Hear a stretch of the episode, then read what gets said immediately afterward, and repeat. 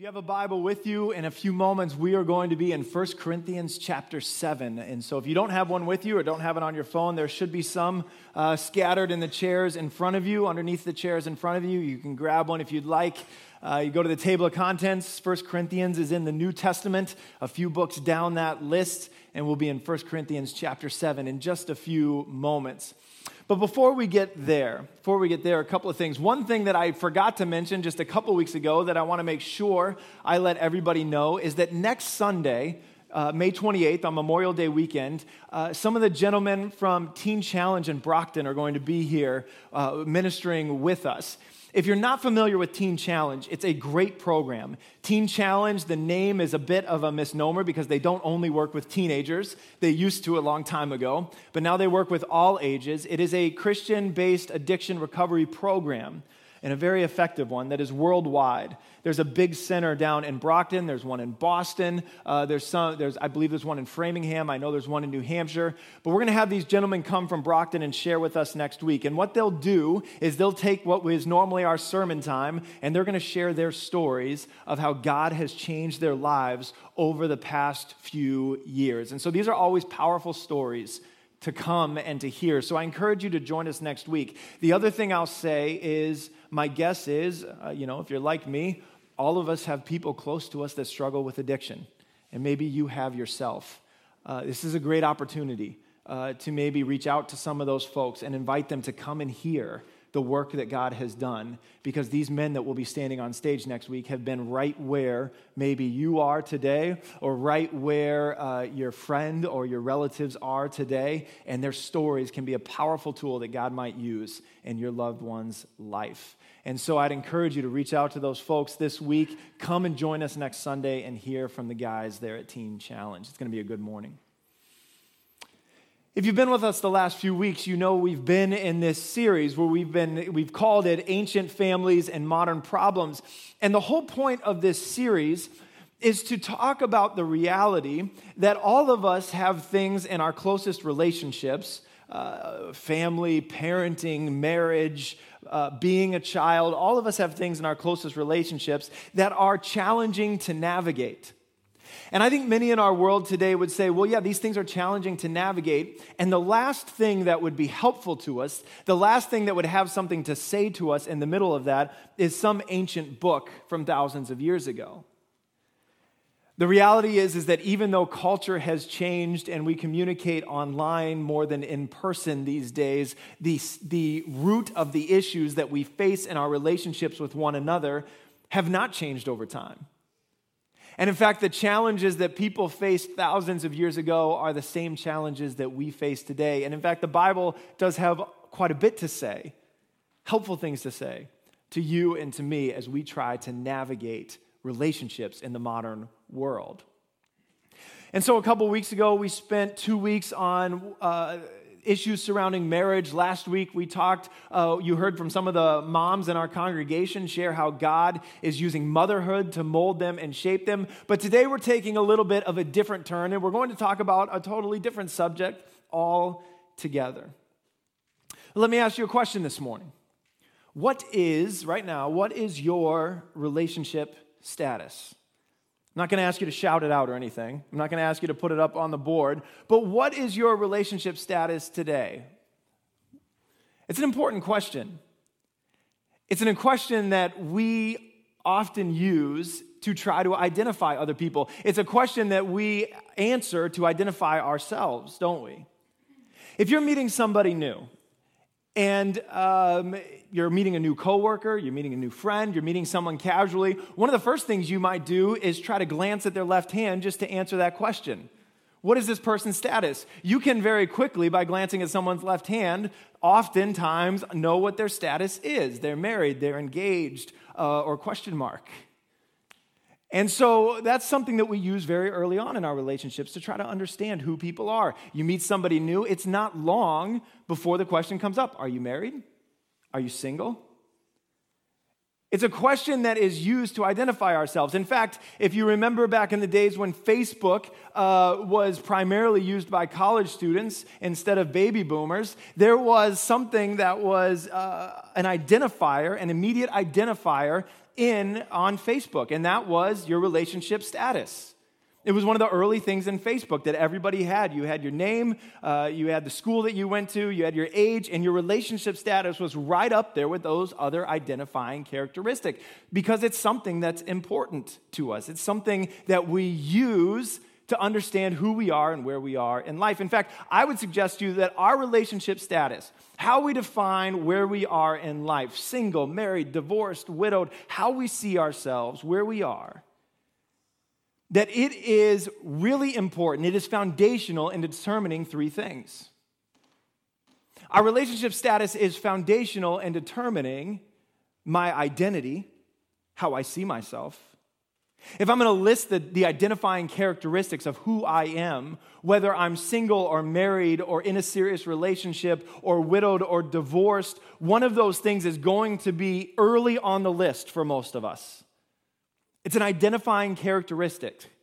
Much like a man or woman, or my age, married, single, dating, all of those things are an identifying characteristic. So my identity is all wrapped up in this thing. My community is often wrapped up in my relationship status. We know how this works. Uh, we often spend time with the people that are in a similar life situation as we are. So when we're single, we find ourselves spending time with other people who are single. And when we're dating, we find ourselves spending time with other people who are dating. And when we're married, we find ourselves spending other time with people who are married and in a similar life situation. So, my identity, my community are all wrapped up in how I answer this question what is my relationship status? And the third thing that is a part of this is my serenity. How at peace I am with myself in my life.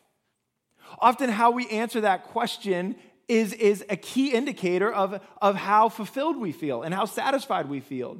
Because if I identify myself as someone who is single, but I desperately wish that I was married or in a relationship, it directly affects how peaceful and serene and fulfilled I feel in life. And vice versa, if I am in a marriage and it doesn't feel like it's the place where I want to be, I wish my situation was different, my serenity is absolutely affected in that moment. And so, how we answer this question what is my relationship status? I'm single, I'm married, I'm divorced, I'm widowed, it's complicated, whatever it is that we answer that question with, it determines these three things. My identity, my community, and my serenity are all affected by these things. And it's really interesting to me what's happened with Facebook over the years because when it first was launched, this was a key indicator, something that was on everybody's profile, something everybody could see. But today, it's something that's hidden from most people. You can choose whether or not to share this, you don't have to share this like you used to.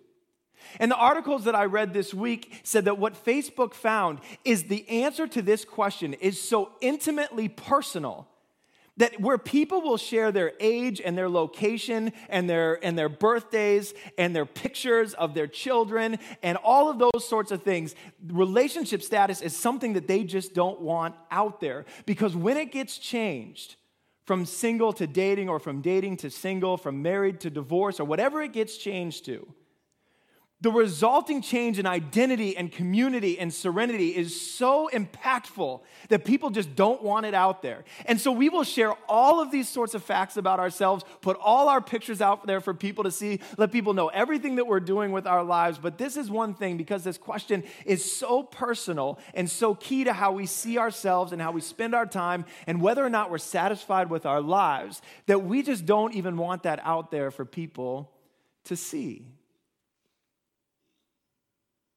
And the other thing that's interesting to me is, is uh, you know, that it seems like no matter where we are in life, that we always think that the grass is always greener on the other side, don't we?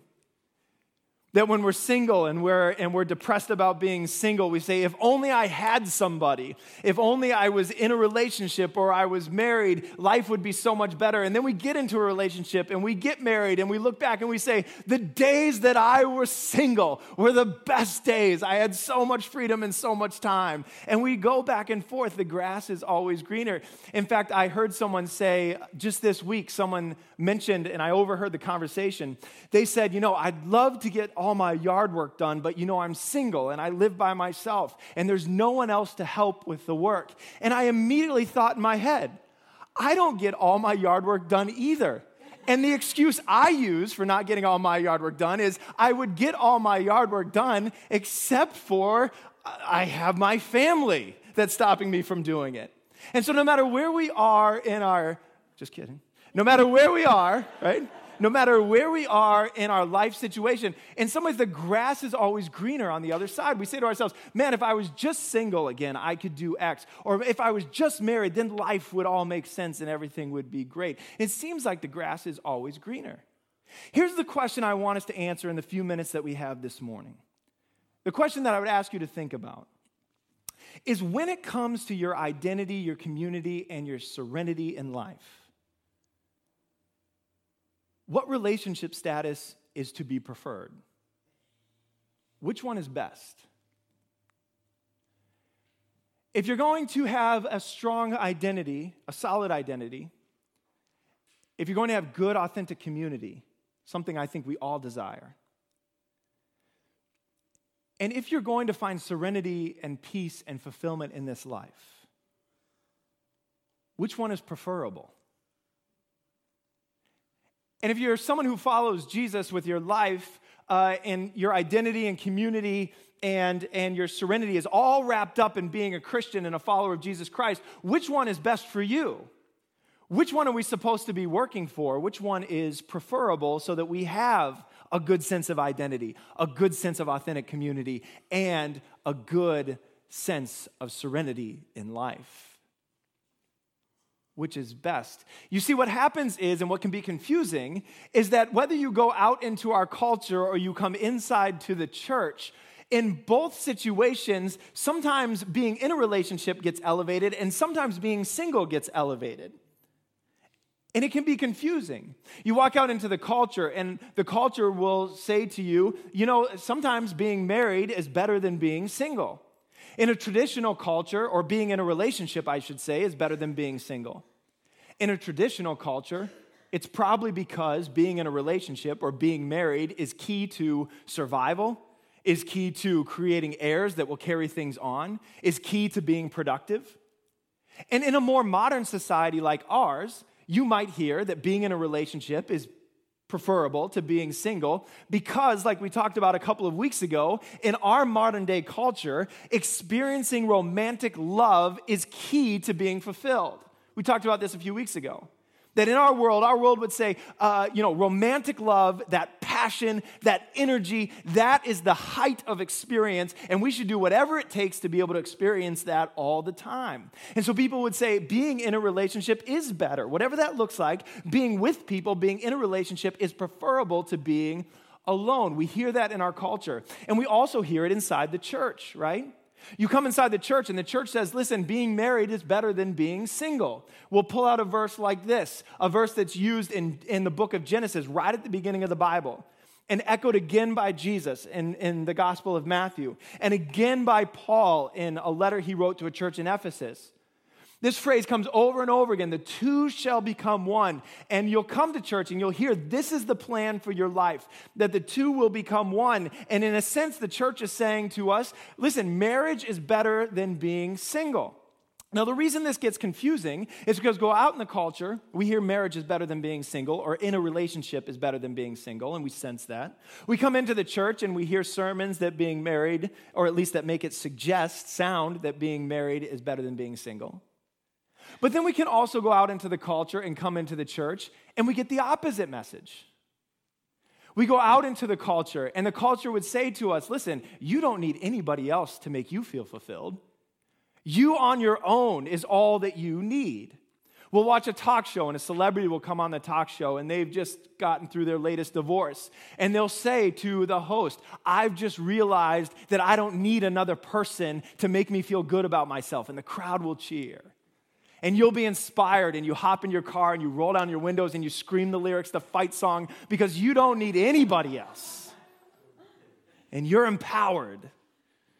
And then we come into the church. And every so often you'll hear a, a, sermon in church about being single. And I bet you if you hear a sermon in church about being single, they'll be right where we are going to be today, and that is in 1 Corinthians chapter 7, where Paul says something like this to the unmarried and widows, I say that it is good to, for them to remain single as I am. And you'll hear a message, and the pastor will say something along the lines of if you're single, that's actually a better position than being married because you have more time to focus on what is most important in life. And so you can walk out into the world or you can come into the church and you can hear the exact opposite message in both places. One time you'll walk into the world or come into the church and they'll say, to be married, to be in a relationship is better than being single. And then you'll walk out into the world, you'll come into the church, and you'll hear, you know what, being single, having that relationship status is better than being married. So the question is, what is to be preferred? What should you shoot for? Which one is better? Which one gives you a better sense of identity? Which one gives you a better sense of community? Which one gives you a better sense of serenity? That's the question that we're trying to answer this morning. And if we take a look at what Paul is really saying here in 1 Corinthians chapter 7, we will find the answer to that question. Now, this entire chapter is, a, is Paul talking to unmarried people and married people. And we're just going to read a few of the verses that are in this chapter, and then we're going to talk about them together. So I'm going to start in 1 Corinthians chapter 7. I'm going to read verses 6 through 9. I'm going to read verse 17, and then I'm going to read verse 38 through the end of the chapter. 6 through 9, 17, verse 38 through the end of the chapter. And they'll be up on the screen as well. This is what the Apostle Paul wrote to the church, filled with people that were both single and married. Now, as a concession and not a command, this is key. You know what Paul's saying? Here's my opinion. This is not what God says. Here's, a, here's my opinion to you, the church. I wish that all were as I myself am, but each has his own gift from God one of one kind and one of another. To the married and the widows, I say that it is good for them to remain single as I am, but if they cannot exercise self control, they should marry. For it is better to marry than to burn with passion. Verse 17 Only let each person lead the life that the Lord has assigned to him and to which God has called him. This is my rule in all the churches. And then he finishes with this in verse 38. So then he who marries his betrothed does well, and he who refrains from marriage will do even better.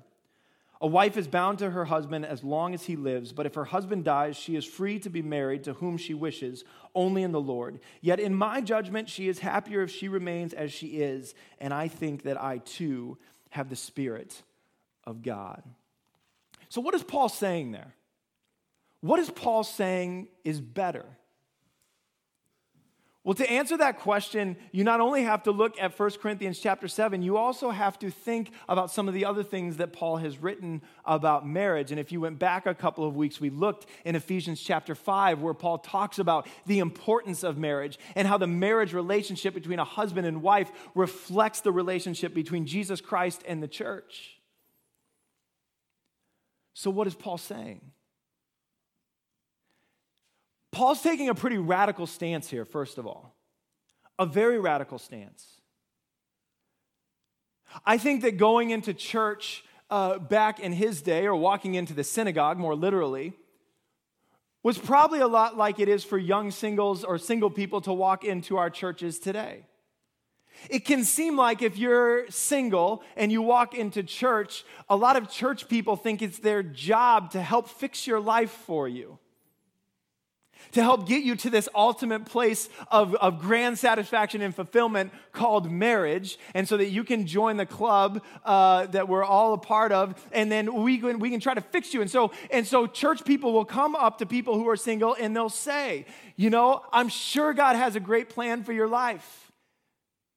Or they'll walk up to the single person and they'll say, Listen, God's just preparing you for something great.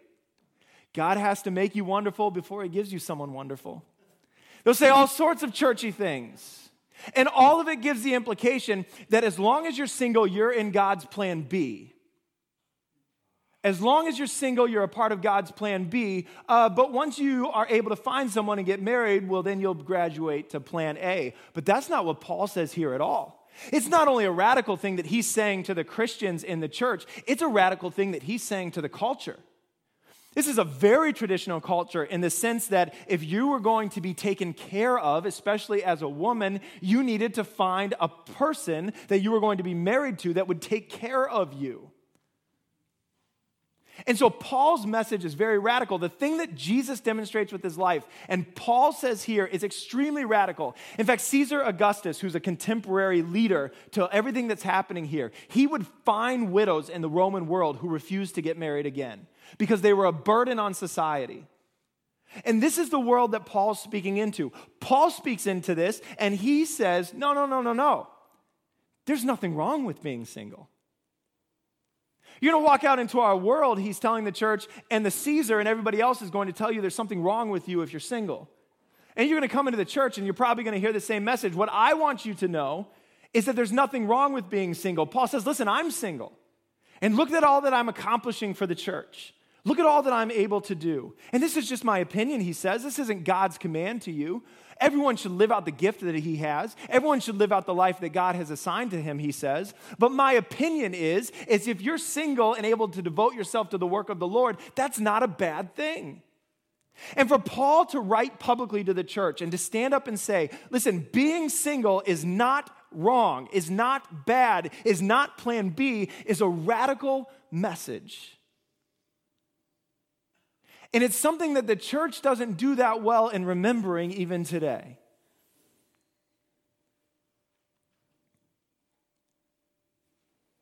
And so Paul walks into this world and gives this radical message. And by the way, uh, we would do well to remember Jesus as well, who was God in the flesh in ultimate perfection and never was married. Jesus didn't live out plan B.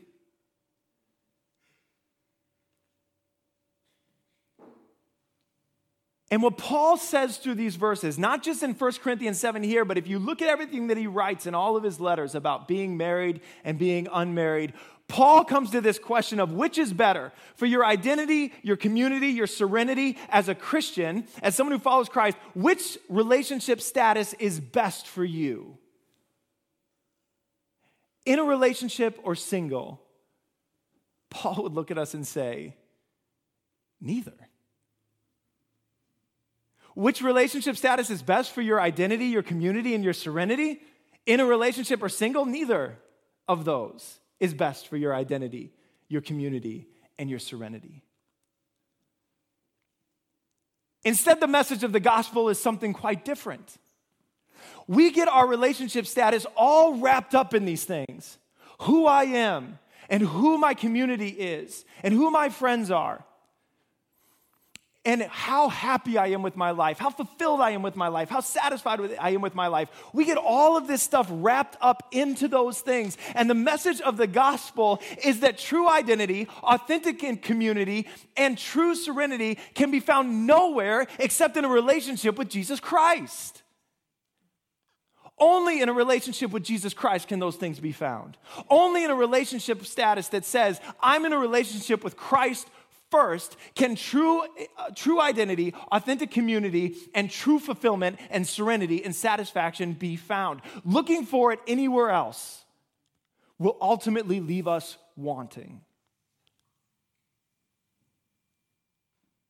And so, this is the message to us as we think about relationship status and how in our world and in our lives we've gotten it all wrapped up and mixed and connected with identity, community, and serenity. That the only way we are going to find those things is if we find them in Christ first. So we walk into this room, and we know how church people are, right? None of us, well, I, we won't admit that we're all that we're church people, but you know how church people can be. You walk into the room, you walk in the fellowship hall, and, and everyone's standing there. They're like, she's, you know, he's, I don't know if he's seeing someone. Do you know if he's seeing someone? I don't know if he sings, but I think he's, uh, I think he's single. He was in a relationship. They were dating, but I don't think they're dating anymore. And then we say, I don't know. Do you know her story? She, uh, you know, she was married before, but now she's not now, and that's her story. And we get this thing all wrapped up. Church people talk like this. Church people pretend that they know what is best and where the right thing is, and we forget that true identity, authentic community, and true serenity, they come from Christ and nowhere else. That none of those things are going to be found in our relationship status. And if we're putting that sort of weight on a relationship status, on what it says in that little box single, married, dating, widowed, divorced. It's complicated. We're putting our entire identity, our entire community, and our entire serenity, if we're putting all the weight of that on that relationship status, we will always be disappointed because the only way to find those things is in Christ alone. So in Christ, I find my true identity. Listen, don't make the mistake in your life of saying, listen, I'm a divorced person, but I'm someone that follows Jesus Christ. I'm a single person, but I'm a Christian. I'm a married person, but I'm a Christian. You are a Christian first. Christ is the seat of your identity. Being found in Christ comes first in our lives. And the fact that Christ comes first in our lives should lead us into authentic community more than anyone else in this world. No matter where you are in your life, it is so easy to walk into the church and feel like you are disconnected from the other people. Those people are married and they have kids. That person is, is single and in a different place in their life. And we can feel so disconnected from one another. They're young, they're old. They like this music, I like this music. They like this kind of preaching, I like this kind of preaching. They would rather have this sort of service, I'd rather have this sort of service. And when we do all of those things, we forget that underneath it all, there is something so powerful that connects us together, and that is that we have Christ. And I'm a follower of Jesus Christ, and if you're a follower of Jesus Christ, we have far more that unites us and connects us than separates us and divides us. And so we can't make the mistake of walking into church and saying, well, I can't worship here because these people aren't like me. If you follow Christ, yes, we are. If you follow Jesus Christ, yes, we are. And you're like them, or you're like us. And the church should be a place where people are welcome regardless of whatever it says in that relationship status box. You're single right now, you're dating, you're engaged, you're married, you're divorced. You are welcome here because we have Christ in common, and that's what our community is based on. And there should be times when those of us who are married are intentionally inviting people who are in a different stage of life to come join us in our families because we have Christ in common. And there should be times when those who are single in the church are reaching out to those who are married or engaged or in families because we have Christ in common. And we should not be divided into little groups where we're only spending time with people in our our own life situation. That's not what authentic community looks like. That puts the relationship status, that puts the parenting status, that puts our, our, everything else in front of the fact that we follow Christ rather than putting Christ first and developing community around that. Now, don't hear what I'm not saying. I'm for marriage ministry, I'm for singles ministry. I'm for men's events and women's events. But when we make the mistake of saying we can't worship and fellowship with one another because we don't have these things in common, or I can't be in a specific place because there's not enough people there like me, that is a big mistake we make. We put those things ahead of the fact that we're followers of Jesus Christ. And so Christ determines our identity. Christ shapes community. And through Christ, we have serenity now, no matter what our situation. We have serenity now. We have fulfillment now. We are satisfied now. And so, no matter what the box says, if I follow Christ, I have that satisfaction today. I read a great article this week from a woman named Paige Benton Brown. She's a theologian and speaker, worked at Vanderbilt University for quite a while. And for much of her life, she was single. And a number of years ago, she wrote an article that was, that's called Singled Out by God for Good. And this is what she says in that article as a follower of Jesus I am not single because I am too spiritually unstable to deserve a husband, nor because I am too spiritually mature to possibly need one. You see what she's saying there? Marriage is not better than being single, and being single is not better than being married.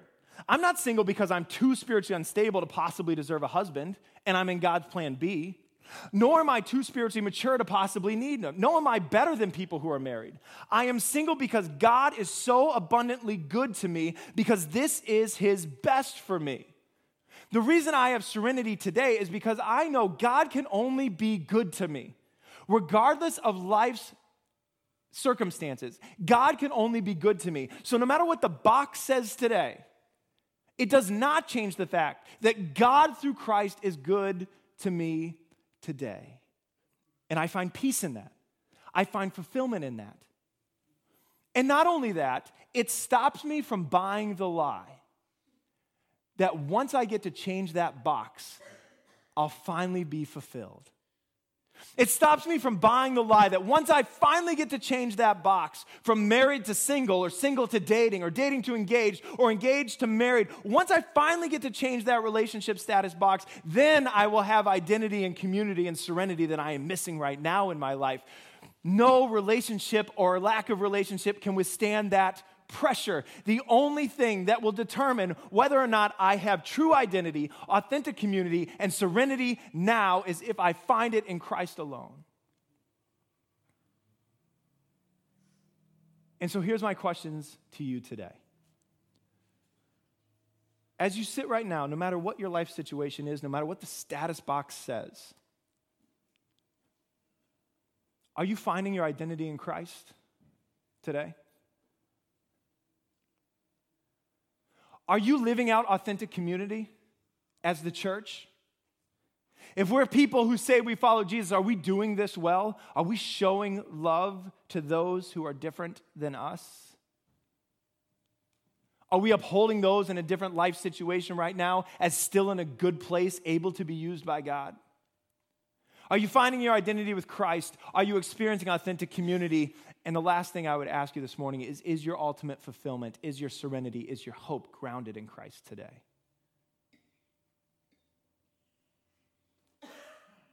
That is the only place we'll find it.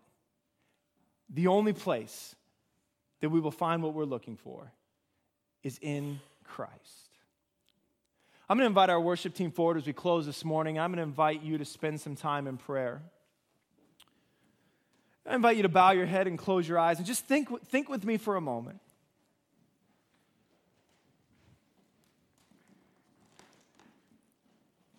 It is so easy for us to say,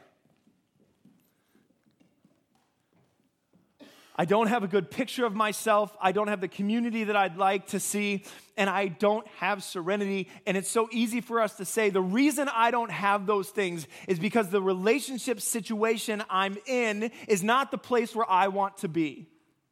I'm married and I wish I wasn't. I'm single and I wish I wasn't. I'm widowed and I wish I wasn't. It's so easy for us to place all of that weight on, us, on our relationship status, but the reality is, just because that box changes doesn't mean any of those other things are going to change.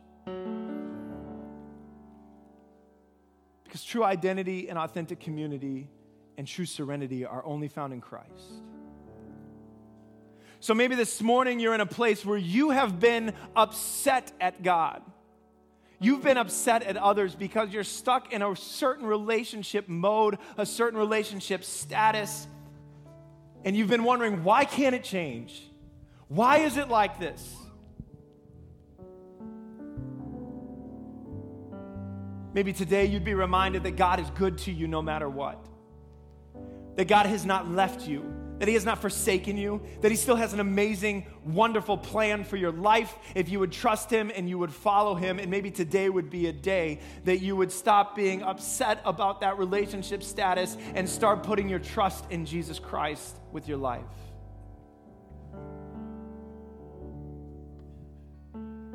Maybe you walk in here today and you would say, Listen, I've known at one point in my life that a true identity, authentic community, and serenity comes from Christ, but I've gotten off of that path. I've forgotten those things. I have not been behaving like I should within the church. I have not embraced other people the way that I should. I have found my identity in things other than Christ, and I've been searching all over the place for true serenity and true peace and through true fulfillment. And today I've been reminded I need to come back to that relationship with Jesus Christ.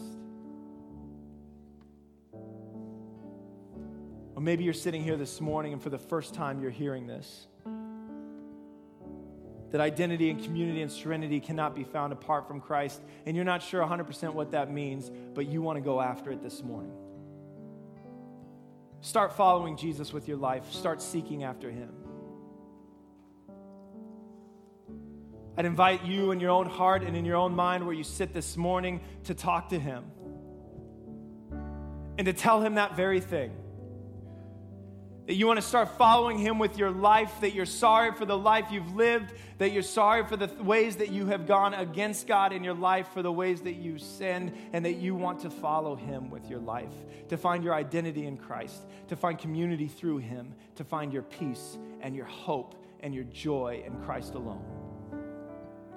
You can start that today. In just a moment, we're going to sing together. And I'm going to invite everybody to stand when we do. And as we're standing, if you want to spend some time alone with God, you can come up to the front of this church here, kneel at this altar, and talk to God, just you and Him. And if you'd like someone to pray with you, we believe that God answers prayer. We believe that God hears prayer. We believe that God is still working. And my wife and I will be in the back of the room, in the back corner, and we would love to pray with you. Come back as we sing, and let us pray with you. God, we thank you for this message that you have for us this morning, for the truth and the reminder that nothing in this world will satisfy our souls, that only Christ is the one who can bring about a true identity, who can bring about true community, who can bring about true serenity. And so this morning, whether we're doing it for the first time today, whether we were reminded of this, or whether we're coming to you and we're just thanking you for how you provide this in our lives, God, we thank you for your goodness to us. We thank you for your love for us. And today we take a step forward in this in trusting you more, in finding ourselves in Jesus.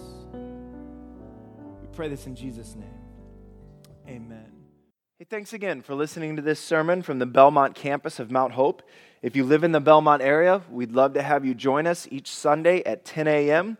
Or if you'd like to know more about Mount Hope Christian Center with campuses in Burlington and Belmont, Massachusetts, you can visit our website at www.mounthope.org.